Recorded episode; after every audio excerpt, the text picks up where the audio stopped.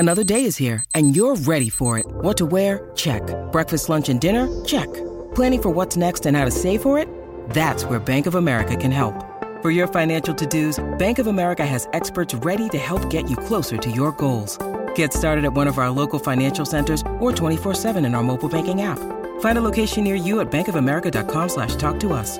What would you like the power to do? Mobile banking requires downloading the app and is only available for select devices. Message and data rates may apply. Bank of America N.A. member FDIC.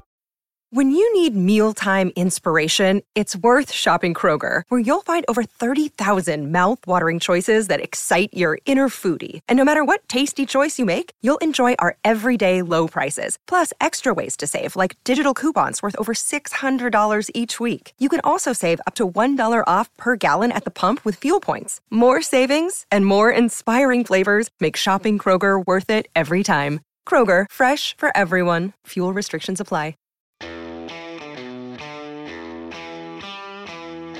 I am Mike Kadlick, joined, as always, by my co-host Alex Barth from 98.5 The Sports Hub.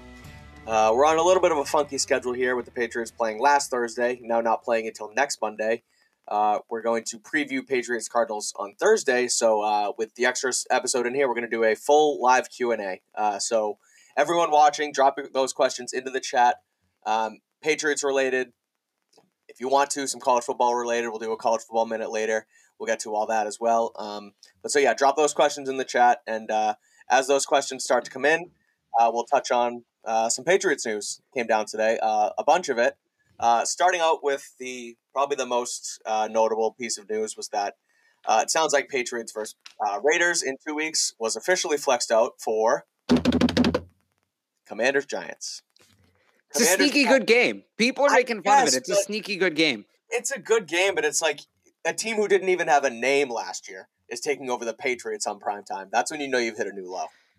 Yeah, I mean, that's as much about the Raiders as it is about the Patriots. But it's, you know, this should have been a big game. This should have been two teams that I don't think realistically people were counting on these two teams winning their divisions. But these should have been two teams that were in the middle of the wild card race. And maybe this was for, you know, seeding, definitely for a playoff spot. It should have been that kind of game. And maybe the Raiders are climbing their way back in here a little bit. I think it's going to be – they've played well lately. I think it's going to be too little, too late for this year. I think they're kind of putting things together for next year right now. But, yeah, really an indictment on both sides. And, look, the NFL clearly wanted Bills, Dolphins Saturday night. It's not a great slate. But, yeah, Giants Commanders is a better game than Patriots Raiders. It just is. Yeah, it is. Again, they played to a tie yesterday, which I saw some pushback on Brian Daboll sort of playing for a tie there in overtime, but it also seemed like the Commanders did the exact same thing. When they got the ball back, they both played for a tie. It was really gross. Awful. Yeah, it was. I don't like ties. I'm not a tie person at all. I just think that it's stupid. I don't know if you saw who was one of the linemen said something about, you know, it was an absurd analogy about kissing your sister is like kissing your sister thing. Yeah. It's just get it all out of there. We don't need any of that nonsense. But so, yeah, Patriots Raiders flexed out of next Sunday, so they'll play at 4:05. The other piece of Patriots news, Patriots-ish news, I guess, former wide receiver Deion Branch, who is currently the Louisville Director of Player Development, is going to be their interim head coach in their bowl game at Fenway Park in Boston coming up on December 17th. So I thought this was interesting. So the Louisville coach is leaving for Cincinnati, and they're playing them in their bowl game on the 17th. So Deion Branch gets a chance to shine for Louisville. Yeah, it's going to be interesting to watch. And it's funny this happens while there's all this talk right now about the Patriots offensive coaching staff. Yeah. The AD at Louisville, whose name I can't remember, but when they introduced Branch today, said that Branch doesn't have any head coaching aspirations. He's not in consideration for the Louisville job. So I know where people want to go, like their brains want to go right. It's like, oh, if Deion Branch wins the Fenway Bowl, and by the way, it's funny that game is here in Boston. Right. There's a lot of coincidences in this one. Kind of made, you know, Matrix glitched here. It's perfect. I know there's a lot of people that they want to go to the Fenway Bowl and they want to be there at 11 a.m. and watch Louisville take Cincinnati up and down the field offensively. And then, you know, the game ends and Deion Branch is named the Patriots' next offensive coordinator. I know a lot of people want that to happen. I'm interested to see what Deion's going to look like as a coach. It's not to say Deion's not going to be a good coach. He has coached at the high school level, so it's not like he's never done it. I'm interested to see what it looks like, but it doesn't sound like he's looking to make the leap into coaching, at least right now. So It'll be fun to watch, though. It'll be a fun game to watch. Yeah, it's something. They sort of they do this, at least on the college level, they do it a lot, bringing in, like Cadillac Williams was the Auburn interim head coach. Now they're doing it with Deion. The Colts just did it with Jeff Saturday. The Colts, they're all a little different. Cadillac was on the Auburn staff. Sure. At least Deion Branch had a title with the team. Saturday is different, you do kind of see that now, Yeah, they give the guys a shot. That's that. Deion Branch, congratulations to you. And finally, the Patriots made a roster move this afternoon, signing defensive back Quandre Mosley to the practice squad. Alex, what do you have on Mosley? Yeah, so he's a guy I actually identified during the pre-draft process as a player who might make sense here. Two-year D1 player, transferred from JUCO. Really wasn't on anybody's radars until the Kentucky Pro Day. Wasn't even at the Combine, but he and Kentucky had a really good class, really good draft class last year, and he just blew up the Pro Day, ran a 4.32 40, played some safety, some corner, was mainly a player in the kicking game for them. So, I mean, you see a guy like that, great athlete, transfer, was viewed as a leader in that locker room there his senior year, has played a lot in the kicking game, like just kind of screamed Patriot. He ended up going undrafted. He would have been redundant to Brennan Schooler. Like, that's kind of my read on it, was they chose, they wanted to sign a guy like that, and Schooler was the guy they went with. Mosley's ended up, he signed, he was in camp with somebody. He's played for like 3 or 4 teams this year, so he's been around. But if he gets elevated, we'll see him in the kicking game. But just the guy's a really good raw athlete and a good locker room guy. Yeah, so like you said, locker room guy, special teamer. Don't see any fit for him in the defensive backfield, barring injury. But again, Patriots make a move. We talk about all of them here on Patriots Beat. So let's get into some Q&A. The first one right here I want to bring up because it kind of goes along with some Patriots news that came in this morning as well, with Bill Belichick on the radio saying that the Patriots will not be making an offensive coordinator move during the season. He didn't say they won't do it in the offseason, but he did say they won't do it this season. They're going to just stick to their guns and go forward. But do you think the Patriots will change offensive coordinators in the offseason? Do you think they go for a wide receiver one or a right tackle in the offseason? These are three positions where I feel like we've said this for 3 or 4 years in the offseason that they're going to do this. Do they do it this year? So offensive coordinator, they have to. They can't possibly, I get what Bill's saying about doing it during the regular season maybe isn't the best way to do it. And I said this after the Bears game, everybody wanted him gone. And I said, look, he's probably not the long-term answer, but it's too much change all at once. I don't necessarily feel that way anymore. I think at this point, one way or the other, it's chaotic. So you might as well get the guy, if not out of the building, at least out of the meeting room. I don't know that they'd I think Matt Patricia is going to be here next year because Bill likes him. He has a job for life here, whether it's upstairs or downstairs. It's going to be upstairs again. They'll just get rid of the offensive line and offensive coordinator part, and he'll just be the director of football research or whatever, assistant to the head coach or whatever the hell that first title is that he has. But there's no way they can do their end of season audit and look at this and say that worked, right? Right. And I guess the one thing I look at is, look at Steve, right? Steve Belichick, where we went through this with him a couple of years ago. He's not ready. Why does he have this job? He's actually pretty good at this now. Like Jerod Mayo obviously is a big part of that, the two of them working together. But, will they look at Matt Patricia like they looked at Steve and say, well, maybe he wasn't ready when we got him the job, but he'll learn on the job and get better. God. To me, it's apples and oranges. I don't think that would happen, right? Steve Belichick grew up with defense. He was a safeties coach before they turned it over to him. Obviously, in meetings with his dad and stuff like that, I believe he played safety at Rutgers. He's a defensive-minded guy. He probably did get promoted too soon, but it's there. The logical conclusion was him eventually ending up in that job, right? He was on track for that job. He maybe skipped a step. Matt Patricia was never on track for this job. He didn't even skip the steps. He skipped 10 steps, He was on a completely different street. So that's the one thing I'm worried about. Like, will they look at it like that? I don't – I wouldn't. No. But short of that, yes, new OC. Absolutely. Wide receiver one, I think these are the two big things, right? You know, you've got to go out and you've got to get that. We're seeing it every week now. What a guy like Ja'Marr Chase, what a guy like Tyreek Hill, what a guy like A.J. Brown does for a young quarterback. Yep. We're seeing that all over the league, whether it's Jerry Jeudy, whether it's moving up in the draft to get a guy like Jordan Addison, you know, maybe Jackson. Devonta who? Jackson Smith and Jigba. Jackson Smith, I'd worry about him with the injuries. Yeah, that's true. You know, maybe DeVonta Smith isn't happy with how much he's getting the ball in Philly. You reunite him with Mac Jones, like whatever it is. That's an answer. So here's the thing, though. If we're going to rank these three things in terms of what they need the most, OC's number one. I would actually put right tackle or just tackle. I think Trent can play either side. We'll just call it tackle for now. I'd actually go tackle two, wide receiver three, because I'm going to push back on that after you go ahead. No, what were you about Trent? No, just about the rankings. So you tell me why. But I'm flipping wide receiver and right tackle. Okay. Go ahead. I just think, like, you just used a top 50 pick on Tyquan Thornton. You still have DeVante Parker, who's been a 1,000-yard guy under contract. You still have these two tight ends. I've said it before, and I'll say it again. I love the depth they have in terms of pass catchers. I really do. And I find it tough to judge anybody on this offense on this season because of what's going on with the offense coordinator, right? Sure. That's not to say that that I would be against them going out and adding that guy, or I mean, they should pursue it. But in terms of what is the biggest, if they go into next year with a new receiver, but no, you know, the tackle position isn't adjusted, the receiver's not going to matter. Max still isn't going to have time. You're going to need an absolute whiz kid of an OC to figure that out.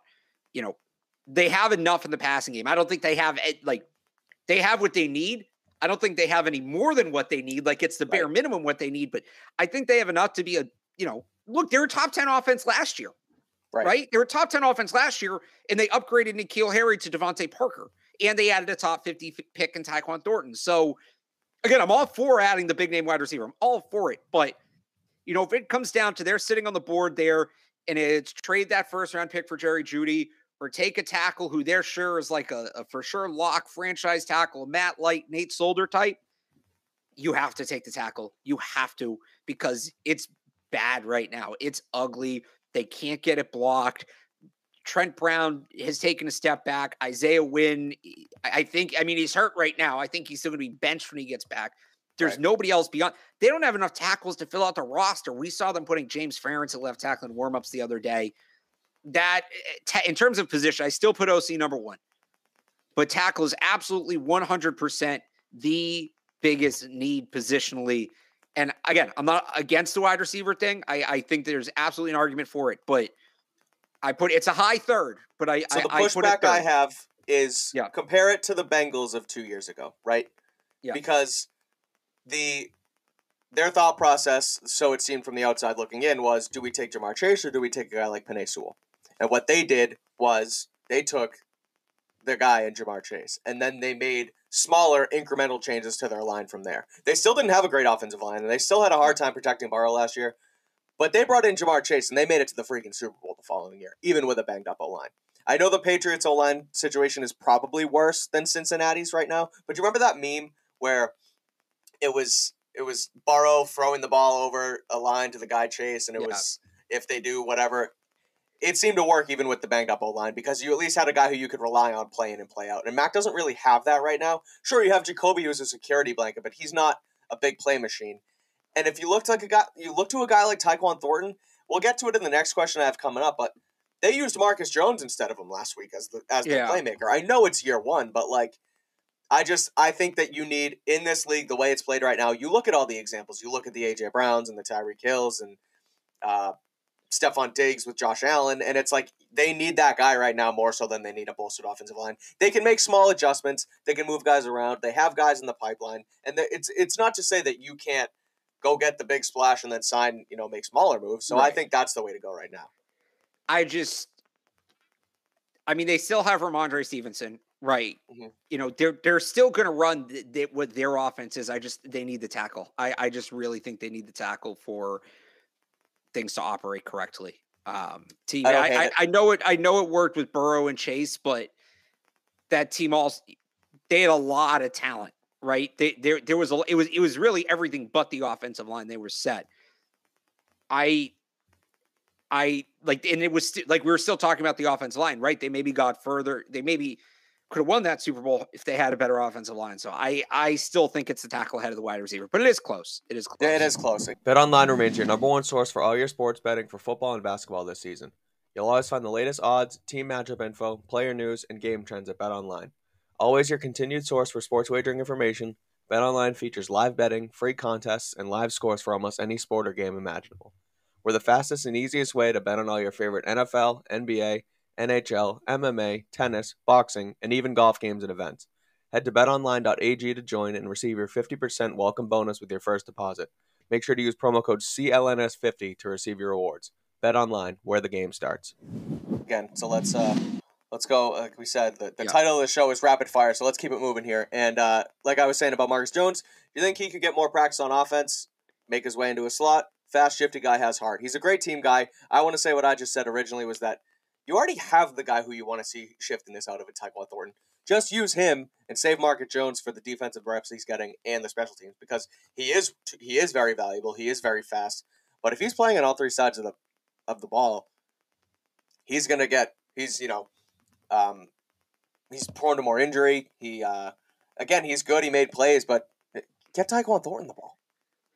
Look, I don't hate it. When they drafted him, I said that this should be a thing. He played wide receiver in college. Right, he's used to it. And I don't hate having a package for him. I really don't. I'd love to see plays where it's him and Tyquan on the field, along with Nelson Aguilar, because there's not a defense in the league that has the speed to keep up with all those guys.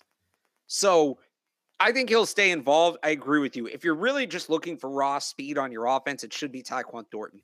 And this goes back to the offensive coordinator, that he can't figure that out, and they have to go to this gadget thing. But, you know, I feel like you're hearing people say, oh, convert him to a wide receiver. Oh, no, he can't. Like, just give him a couple plays on offense. Nobody's asking him to be the NFL Shohei Ohtani. But having a package that he can come in, and it's something the defense has to be ready for, isn't necessarily going to ruin him as a corner, especially when right now they're still playing Miles Bryant over him.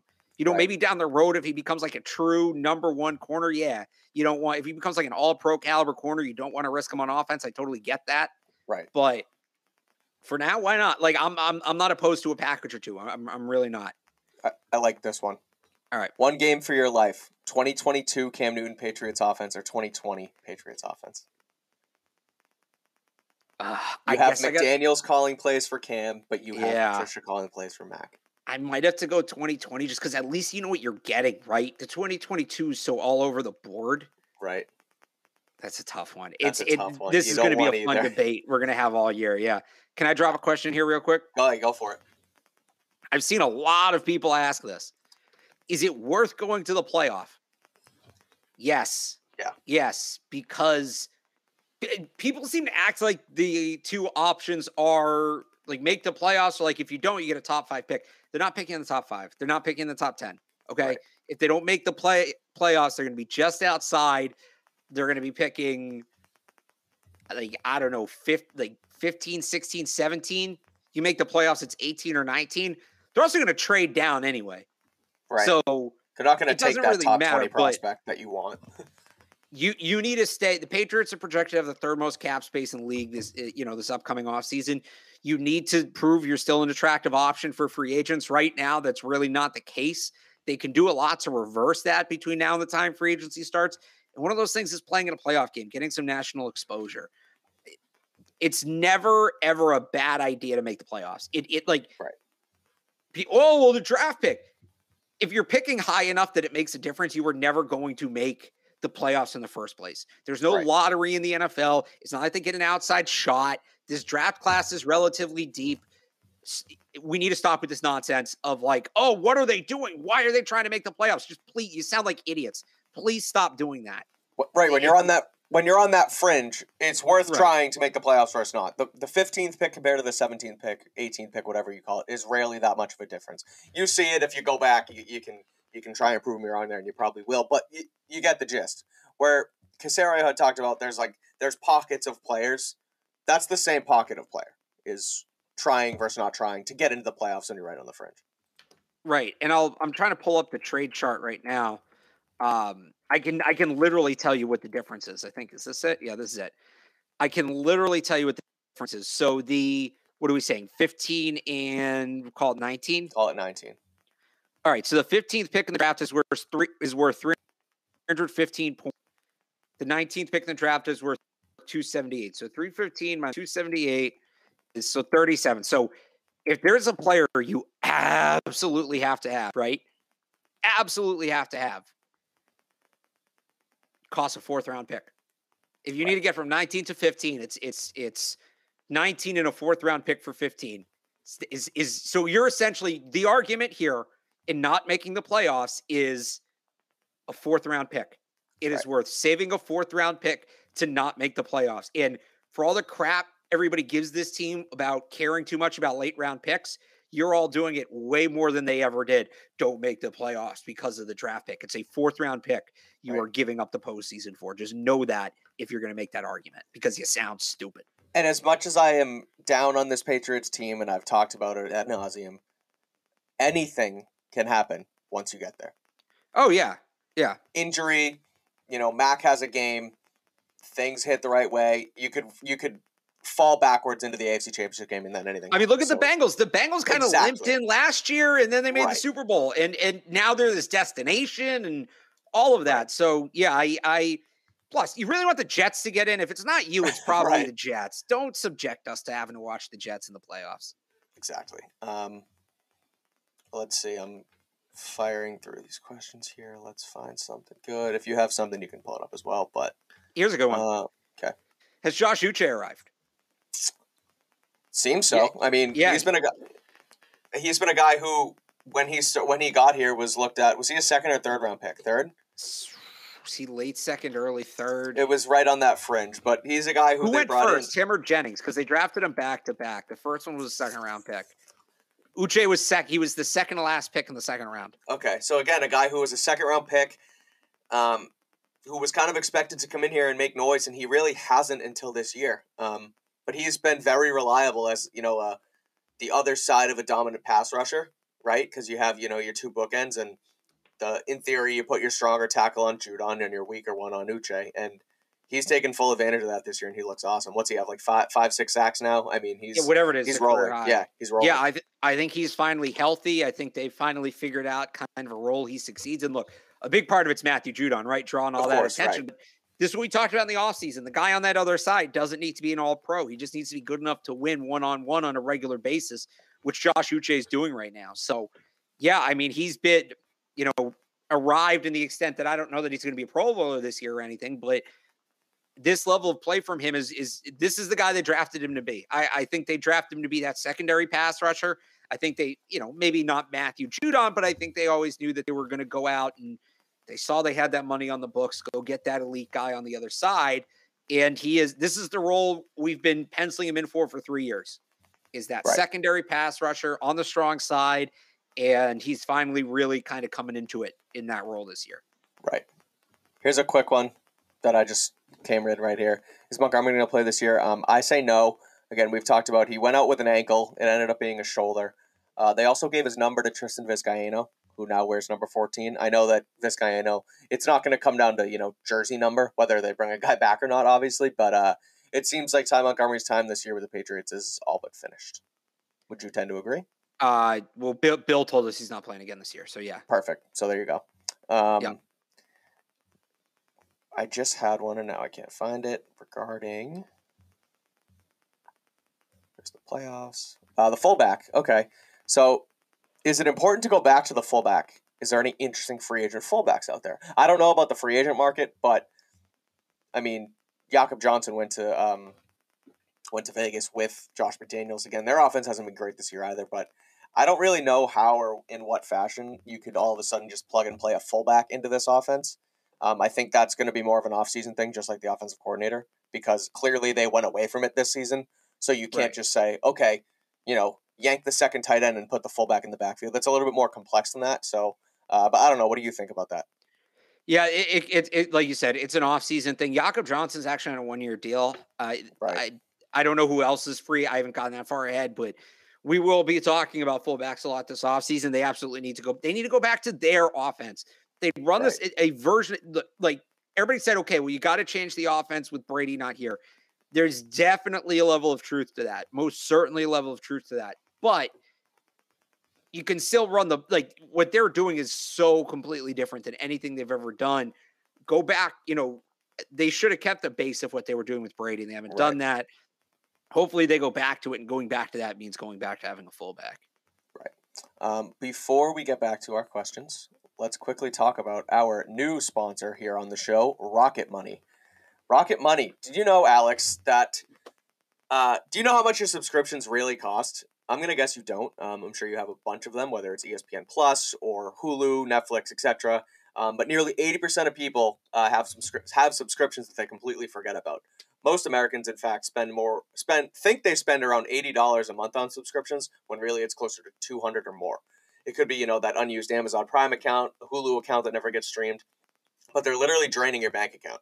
You could be wasting, like I said, hundreds of dollars each month on subscriptions that you don't even know about. I don't do that, Alex, because there's this app I love and use, and it's called Rocket Money, formerly known as Truebill. The app shows you all your subscriptions all in one place and then cancels whatever you want, whatever you still don't want. Rocket Money can even find subscriptions you didn't know you were paying for. You may even find out you've been double charged for a subscription. To cancel a subscription, all you have to do is press cancel, and Rocket Money takes care of the rest. Get rid of useless subscriptions with Rocket Money now. Go to rocketmoney.com/patsbeat. Seriously, it could save you hundreds of dollars per year. That's rocketmoney.com/beat. Cancel your unnecessary subscriptions right now at rocketmoney.com/beat. You can see it in the lower third there on the screen, rocketmoney.com/beat. You'll save hundreds of dollars to cancel all your unnecessary subscriptions right now. Back to Q's. Let's see what we got here. You think the Pats will bring back Mack Wilson, Alex? I know they sort of went for that speed at linebacker. It seemed to work out decently for them, but I don't know. What do you think of the backup run going forward? I like to see it. I would. I don't think he's a player that will be very expensive. You know, from what I can tell, I think he's enjoying his experience here. That linebacker room is really close knit. Certainly a role for him in this defense. I'd like to see them make an external addition to the room. You know, a big external addition, unlike they did last year. But I think he's a guy to keep around. I would not be now. Look, if somebody's going to give him big money, I'm not paying him big money, but you know, you look at how they've kept guys in the past. I'm trying to like Raekwon McMillan, right? Like Raekwon McMillan last year, how they kept him around. They just kept Jelani Tavai around. Like if you can get him back for Jelani Tavai money, absolutely no brainer. Right. Yeah, you know, I think there's value in that athleticism at the position. I'm not sure how much more he commands. I don't know if he commands more than that. You know, I think it's about that. It might even be less. So very short money, probably not a guy that, you know, you're going to need to guarantee anything to. So if you get to camp and he kind of falls out of the depth chart, whatever. Right. Yeah. Right. I think he's the kind of guy they bring back, and I'd like to see him bring back. How about Jacoby Myers? We were talking about this the other day, in fact. What do you think his contract looks like? Because he's a guy who's clearly showing out in his contract year, and he's going to command a bag wherever he goes. He's someone who is clearly important to this offense. So in theory, he deserves it here, but you know, Belichick's not going to want to give him market value. So what do you think a contract looks like? And do you think the Patriots go for it?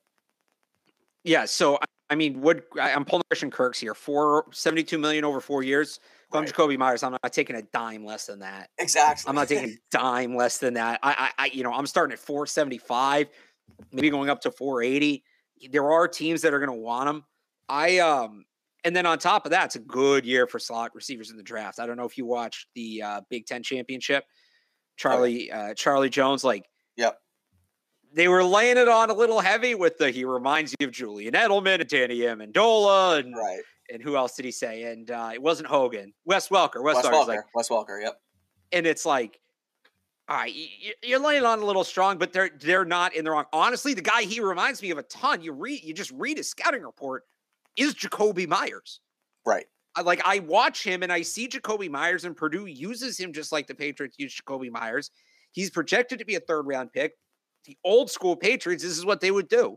They would let Jacoby walk and go and draft Charlie Jones. So I think they'll offer him something.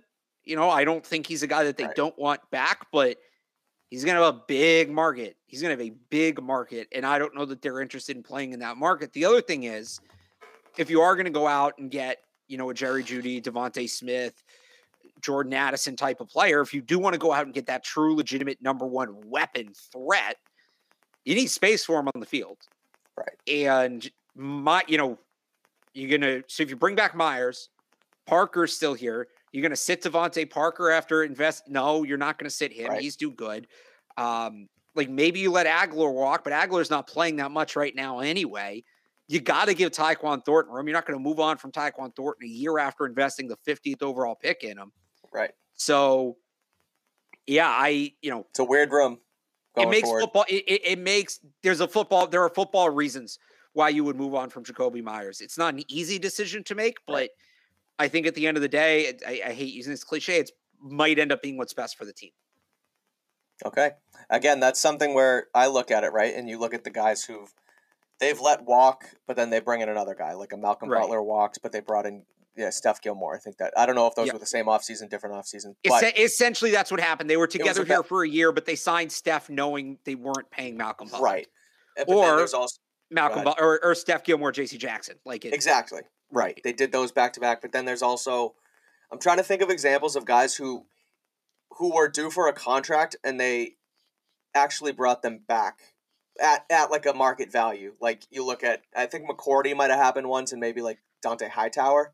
McCourty, Hightower, Shaq Mason, they paid. Okay. Yep. When he was a free, they extended him before he hit the open market. James White got a contract from them.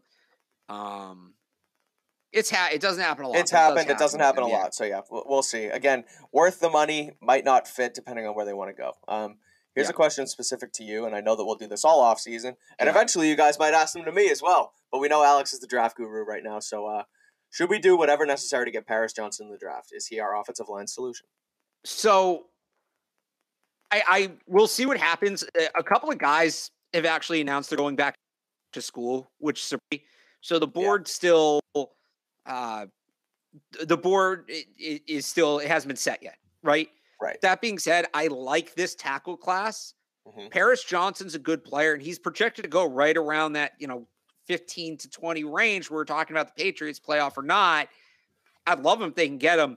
I don't know that you need to sell out to get Paris Johnson because I like some of the depth here.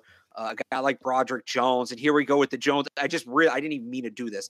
I gave you Charlie Jones. I gave you Broderick Jones. And I'm going to say the guy I really like for them, and it's a bit of a trend breaker for them to draft a guy like this, but I don't think it's totally out of the possibility, especially after they had a trend breaking draft last year.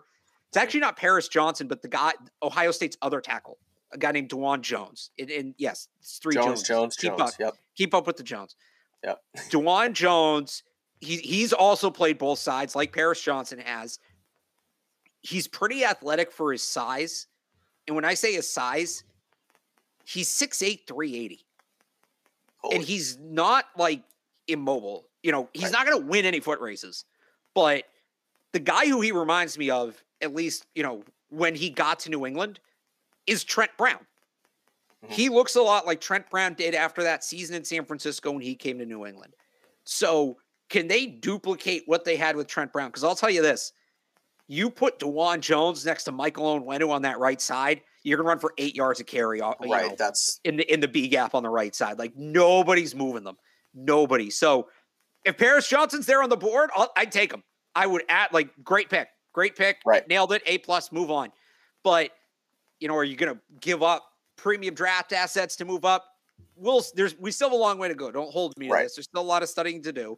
But the way it's kind of initially lining up right now, this might be a thing where there are first-round caliber tackles or even top 15 caliber tackles going at the end of the first round. Right. And the gap between I don't think the gap between Paris Johnson and DeJuan Jones is all that big. I think that can be closed with coaching and things like that. And I trust them to coach up offensive linemen. They've always done it very well, even still without Dante Scarnecchia.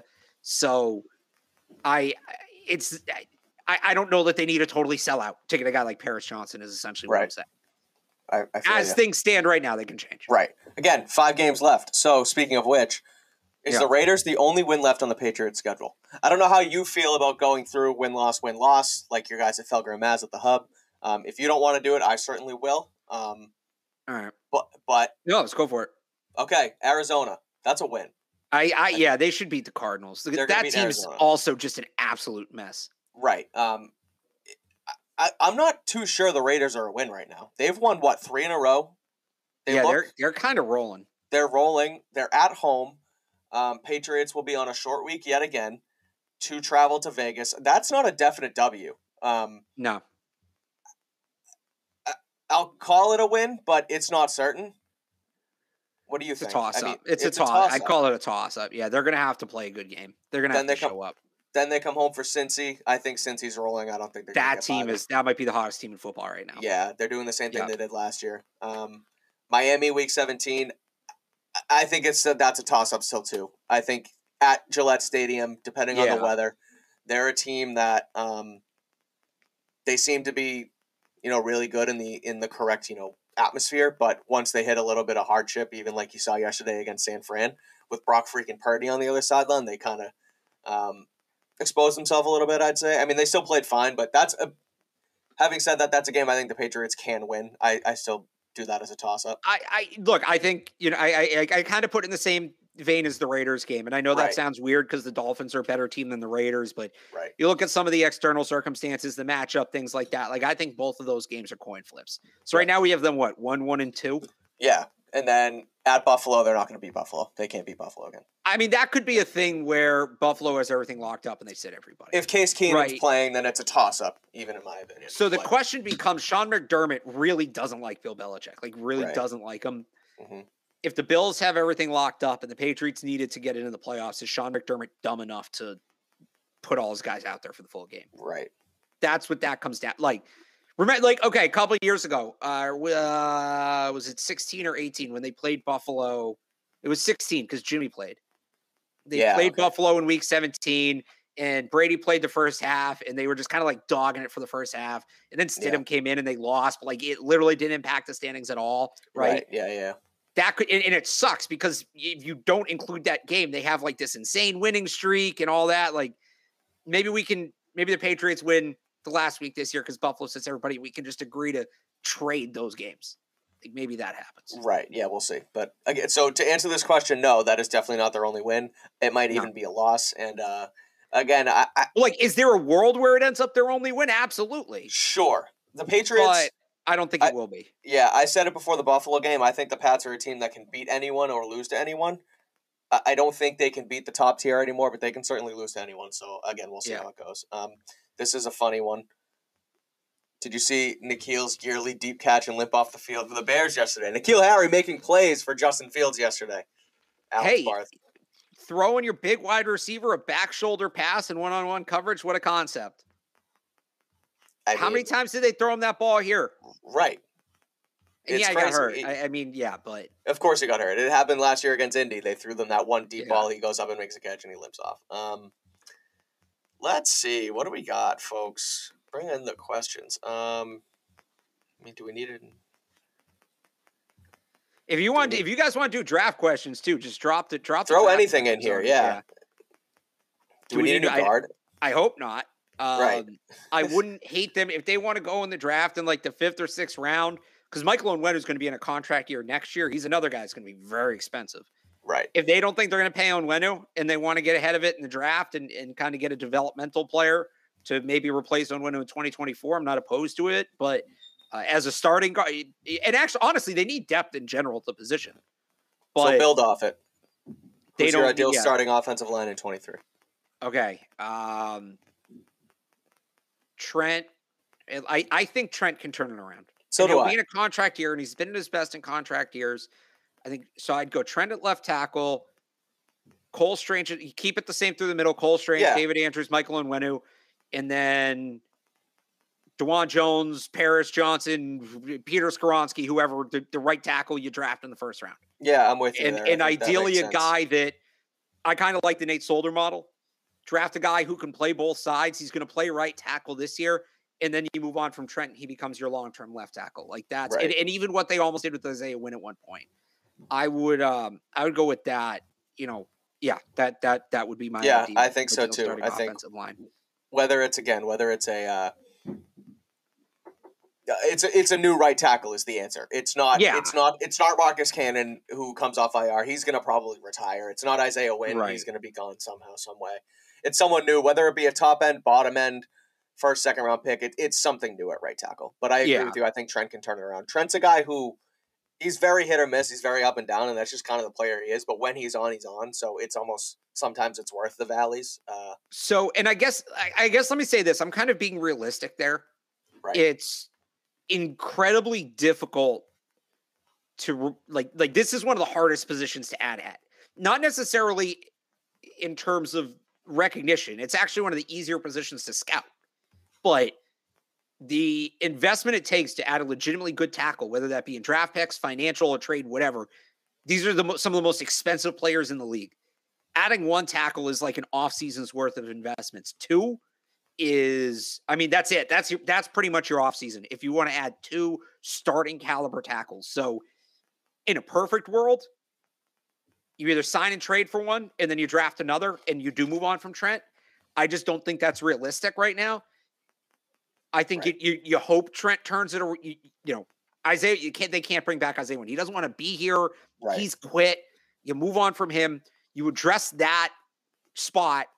You hope Trent gives you a serviceable contract year in 2023, and then you add another tackle in the 2024 offseason, and now you're set for multiple years. Like that's being realistic. If we're just talking pie in the sky, pay the top tackle in free agency, and then draft the tackle in the first round. Trade for Jason Kelsey and moved. Like again, that's not. I'm messing around because you like David Andrews here, but that's the realistic offensive line is what you're saying. Right? Yeah, yeah. I mean, they need to address both tackle spots, but to do so in the way they need to do it in one offseason is next to impossible. Right. So Bill said this morning on the radio that they will not be changing the play caller. However, if they did, let's just do a hypothetical. Okay. Who do you think is the best person on staff to take over the play calling? Because you look at it, and best person on staff. Okay. So like you have Joe Judge, who's the quarterback's coach, but then again, that sort of seems like a hip pocket kind of thing where it's basically just going to be the same thing because I feel like he has his hands in there a little bit too. So then you have Kaylee and you have Troy Brown. What's the best way to do it? What do you say? I'd go Troy Brown. I don't think there's a wrong answer between Troy Brown and Nick Caley. I'd go Troy Brown, but they clearly like Nick Caley, and maybe there's something there that we're just not privy to on the outside looking in. Sure. Either of those two guys, just give them a shot for the rest of the year, and then if they're good at it, great. If not, we get to start talking about Bill O'Brien and all those options, but anybody but those two, man. Pretty much anybody but those two. Not those two being Brown and Caley, those two being the new guys, right? You don't even want to say them by name. They're Patricia just the new guys. I just thought calling them those two would be a fun bit, but the ones. Right. Yeah. It can't be Judge. It can't. I'd rather. Where do you put Belichick in that mix? What if he takes the play sheet? Would you rather him call it for success? I mean, I would rather see Brown or Caley call it, you know, to line something up potentially in the future. But if you need to go get a win, where do you put Belichick in that? I guess if we're talking about, like, you want to make a playoff run this season. Right. He's obviously up there. That's what I think. He's not going to, like, Mac Jones should outlast him in New England in theory, right? I want to get Mac Jones his guy. Maybe it's Nick Caley, right? Maybe it's Troy Brown. So let those guys see if the chemistry is there, see if it works. I also just Bill's done a great job with the defense this year. And I worry about what happened last year, right? Where Bill flipped back to the offense late in the year and the defense kind of imploded. Bill's got enough going on. Right.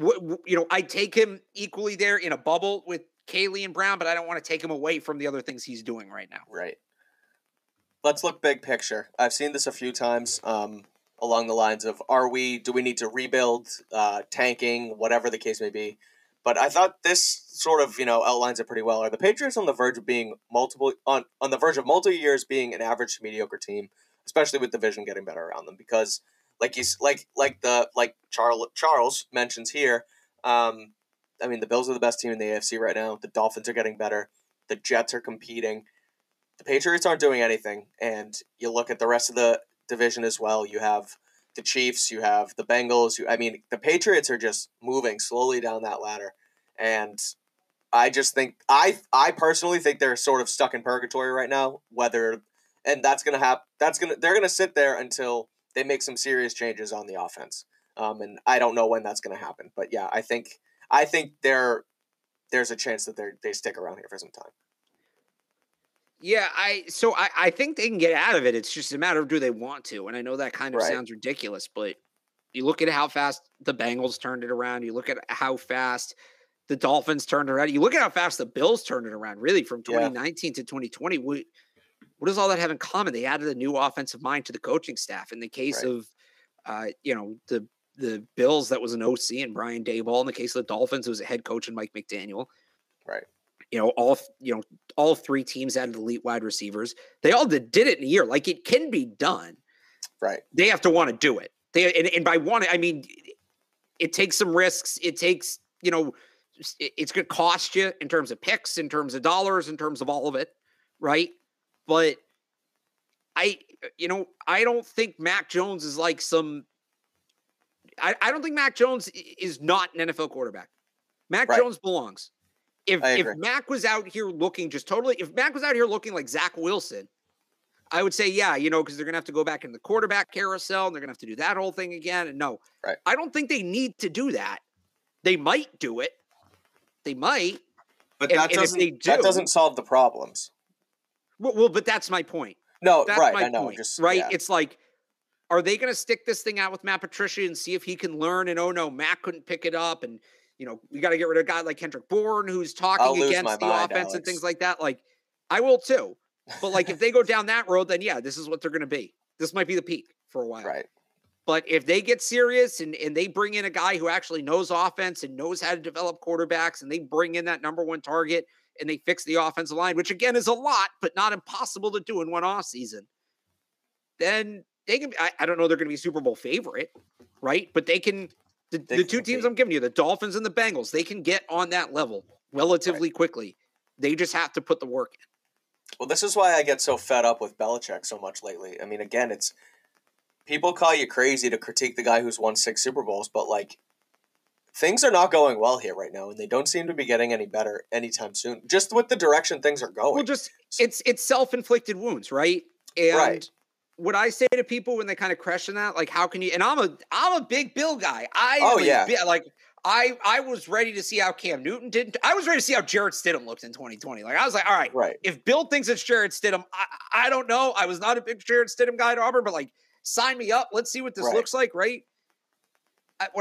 People say, well, he won 6 Super Bowls. Shouldn't that give him a lot of leash? Yes, that gives him a massive leash, and he's using every single inch. He's already used it. Of that leash right now, right? So, dude, this any other coach would have been out of here a while ago, right? So that's kind of what this is where we're at. Like, this is how far winning 6 Super Bowls. This is how much leeway it gets you to this exact scenario right here, right? So that's sort of where it's like, okay, if he's going to continue to be contrarian Bill, then you are going to be that average to mediocre team. But if you say, you know what, maybe I'm not outsmarting each team as I have been for the last 20 years, and maybe things are starting to catch up, or maybe it doesn't work anymore, and you start to copy the blueprint, then you can, get over that hump, like we're saying. Let's do one more, because I saw this a few times, and then we'll get into our college football minute, and we'll wrap this thing up with Boston sports. But do they re-sign Damian Harris, or do they spend another pick on a running back? This came up a few times. Again, Harris has been hurt this season, so his value might be lowered a little bit. So where do you see Harris in the room?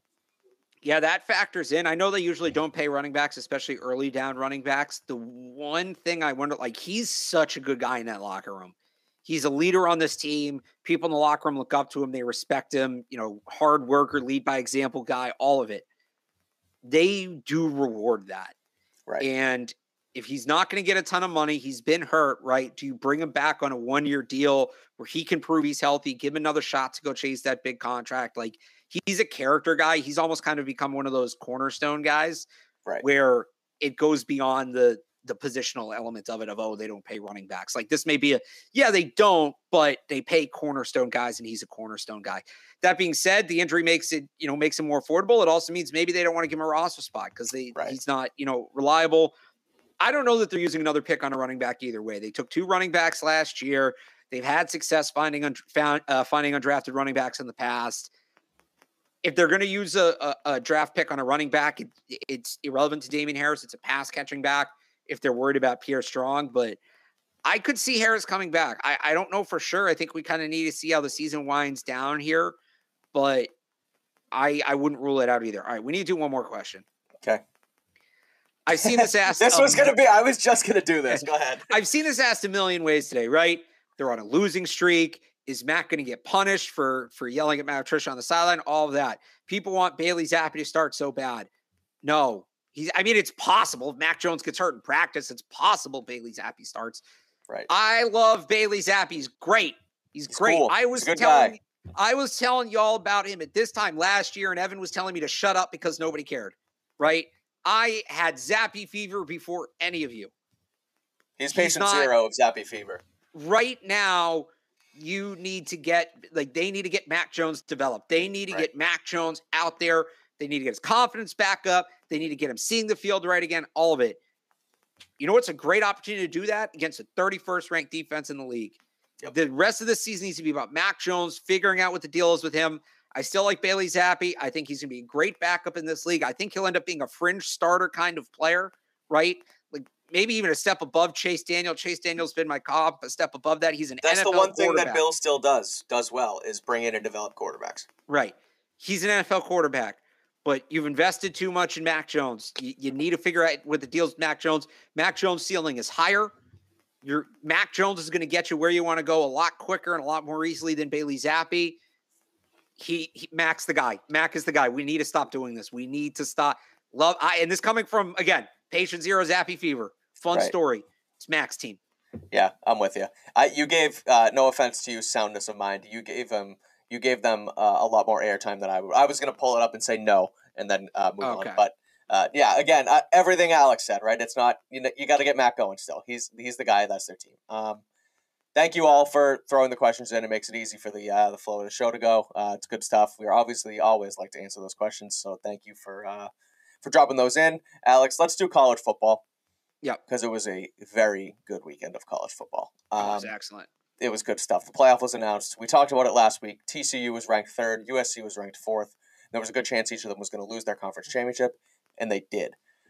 It was not enough to knock TCU out of the playoff. It was enough to knock USC out. They dropped from 4 all the way to, I think, 7 or 8. Yeah. Let's add into, like, USC got blown out. Like, right, 100%. Yeah, USC got it handed to them against Utah. TCU lost in overtime, so they didn't drop at all. The Final Four is Georgia 1, Michigan 2, TCU 3. What are you making? Did you just see this? So what? They just announced the Heisman finalists. Oh yeah, okay. Max Duggan, C.J. Stroud, Caleb Williams. Oh, fine. And for some reason, Stetson Bennett's on there? Made 4th and not Blake Corum? No. That's crazy. No. Boom. Wow. So first of all, it should be Duggan. Yeah, I think it might be Max Duggan. One of the most epic quarterback performances I've ever seen. The guy couldn't stand in between plays. He's taking his team up and down the field. An absolute shame on Sonny Dykes for taking the ball out of his hands late in that game. They should have won that game. They're giving him the whole A-gap. 3rd and goal, quarterback sneak, right? And then, you don't get the stop late. TCU should have won that game. Max Duggan, that was a Heisman performance. Yeah, it was. The year that his team lost. Yes, it's a little bit of a down year for the Heisman. That was a Heisman performance. They deserve to be in the playoff. Sonny Dykes play calling aside. And Max Duggan deserves the Heisman. And get the hell out of here with Stetson Bennett. I really thought that when ESPN PR tweeted that they were going to be announcing the finalists tonight on Monday Night Football Countdown, and they said, I figured it was going to be 3. I thought they were going to do Caleb Williams, C.J. Stroud. No, because there's been 5 some years. There's been 3 some years. Because I know for the reason I know that is because the year A.J. Dillon was in it, he was like the 5th guy in, and they had him in. Okay. And then the Johnny Manziel year it was Manziel, Colin Klein, and Manti Te'o, so it was only 3. So they switch it up. I think it has to do with the voting and when the votes come in and things like that. But why is Bennett on there? Well, when they announced it was 4, I thought, okay, Caleb Williams, C.J. Stroud, Max Duggan, and Blake Corum. Blake Corum, maybe Marvin Harrison Jr., right? Like, but again, Corum was a guy who was in there till the end, and until he got hurt, I thought, you know, he could win if Michigan got on his back and, you know, went through the Big Ten and did it all through him, that he could have won it. But no, it's Stetson Bennett. I don't know if they have votes in and that's how they do it, but that could mean Stetson Bennett got some fourth place votes in there that Blake Corum didn't.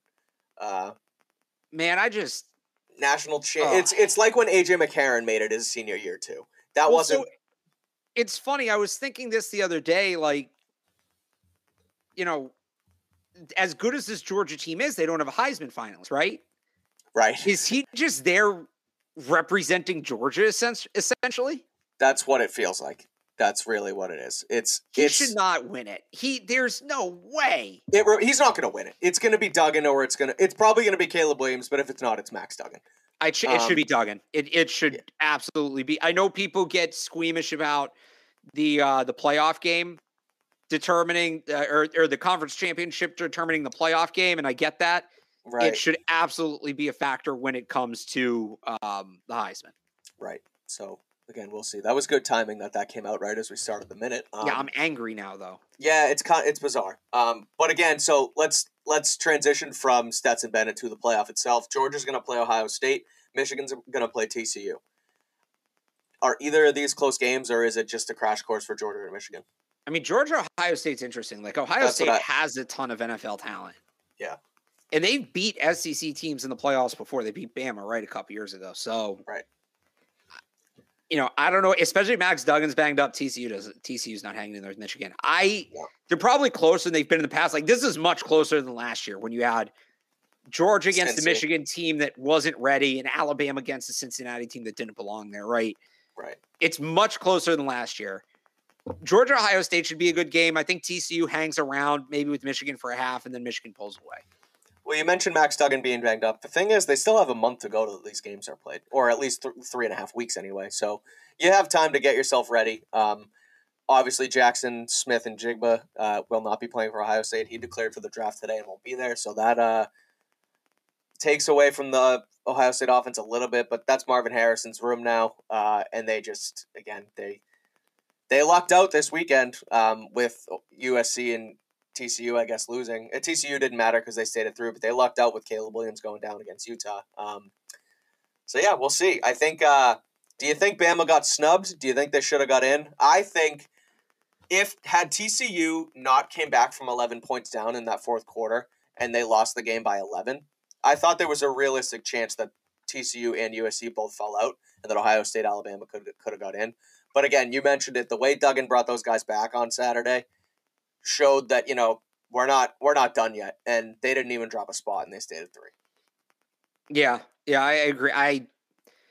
Is Alabama better than TCU? Probably, but I think at the end of the day, you need to reward the teams that played their schedule and did the best. And the really interesting would have been if Hendon Hooker didn't get hurt, because if Hendon Hooker doesn't get hurt, they go, you know, they probably have one more win. I just that one would have been more interesting to me, but I think the committee got it right, and kudos for them. They didn't fall for the cheese of, you know, forcing the Ohio State-Michigan matchup, right? They seeded it the way it should have been seeded. Right. So I actually think the committee nailed this one. Yeah, although, did you see what the 12-team playoff bracket would have looked like? Oh, I think you had sent it to me over the weekend. It would be excellent. Yeah, it would. We got to get to that 12-team already. We got to get there. Coming in, 24-25, I think it is. Yeah. So lastly, let's hit on it quick. But Deion Sanders is now the head coach of the Colorado Buffaloes. Is that what their name is? Yeah. Colorado Buffaloes. Go Buffs. Yeah. So it sounds like he had an interesting press conference with his team, basically said, if you want to be here, you can be here. But if you don't want to, pack your bags and get out. I brought my luggage, and it's Louis. I don't know how I feel about it. On one hand, it's awesome because he's like, I'm making this team dominant with or without you. But at the same time, it's kind of like, I don't know. Feels kind of like this is my team, not your team, when it's supposed to be about the players. So it's an interesting dynamic that Deion brings, but he's going to bring his son over probably to play quarterback, Shedeur Sanders, who was Jackson State's quarterback. He's been rock solid for them the last few seasons. So what do you think about primetime going to Colorado? Yeah, I mean, I've heard they already have multiple 4- and 5-star commits planning to sign. They're, you know, they're number one team in the transfer portal. The NIL money's pool again. Colorado's going to be a wagon. And let me tell you something. When that team's a wagon, it's been a long time. When that team's good, it's good for college football. The, you know, old school program, the brand, that might be one of the best stadiums in college football. You get the sunset over the mountains there. Like, you know, them and USC next year, and honestly, probably Utah too, because they just find a way to hang around. Like, last year of like the true Pac-12. It's just going to be a battle. It's fun stuff. There's going to be a lot of good. Oregon, you know, it sounds like Bo Nix is going back to school.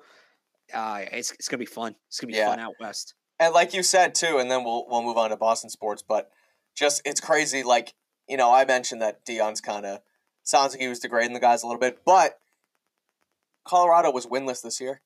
And then they bring in Deion, and all of a sudden it's like a literal magnet of five-star recruits. Yeah. So, like, you can't pass that up if you're Colorado trying to bring Deion in. And whatever Deion says, I mean, shit, it works. So bring him in. He's a magnet for those guys. So, again, prime time to Colorado. All right, let's do Boston Sports Minute real quick, Alex, because Xander Bogaerts seems very unlikely to be re-signed by the Red Sox.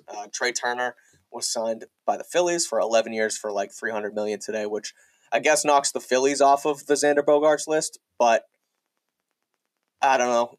The Red Sox seems like they've sort of severed ties there, or Bogaerts has sort of severed their ties, so I don't know what to think of this team anymore. I can't really do it. I sort of just put them in the rearview mirror when it comes to, you know, you have the Patriots who at least I cover, so it's like you got to pay attention to them. Then you have the Celtics and the Bruins who are wagons, and then you have the Red Sox who are just – they just make me mad, man. They just make me mad.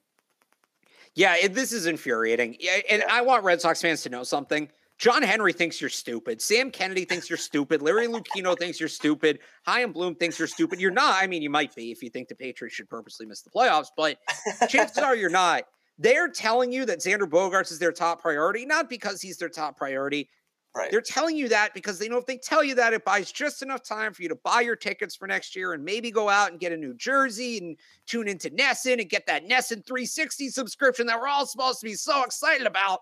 And they're lying through their teeth. They have no interest in paying the guy because you know who else was a top priority? John Lester. You know who else was a top priority? Mookie Betts. This is what they do. Top priority doesn't mean anything to them. It's a buzzword. They've never once backed that phrase up financially. And at the end of the day, that's what it's really all about. Jared Carabas had a great tweet last night. They made David Ortiz go year to year, season to season for years. Yet they gave a bag to Hanley Ramirez and Pablo Sandoval. They didn't pay John Lester and then overpaid for David Price and Chris Sale, right? They didn't pay Mookie Betts and basically gave him away for free instead after telling all of us that their goal was to get him back. They don't mean a damn thing they say, and Red Sox fans should take it personally. They should be insulted because they think you're dumb enough to fall for that and then still go to games at what is the most expensive stadium in the major leagues. It's and look, it's not even a Chaim Bloom thing. It's fire Bloom. It's not going to change anything. It's not a Bloom thing. It's not the owner group. The ownership group thinks we're all rubes and they treat us as such. You should be. I'm clearly insulted by the way that they treat us fans, and you should be too. You said it. You put it into words for me. I mean, again, it's nonsense. It's stupid. It's sad. They treat you like crap, and you keep running back. Heck, I'll probably be in the freaking stands next season, but maybe I'm stupid too. I don't know, man. They piss me off. They're fun games to go to. They're good hot dogs, but that's about all I got for the Red Sox. If they don't sign Devers, that's the last straw for me. Yeah, Devers is going to be the last straw for me. Xander, it's like this puts me to the last straw. Xander's older. You know, you don't know how long you want to pay him, yada, yada. There's at least excuses in there. There's no excuse for Devers, so we'll see what happens there. One last thing, Boston sports. Bruce Cassidy returns to the TD Garden tonight against the wagon Boston Bruins, 20-3. Who do you like in that game?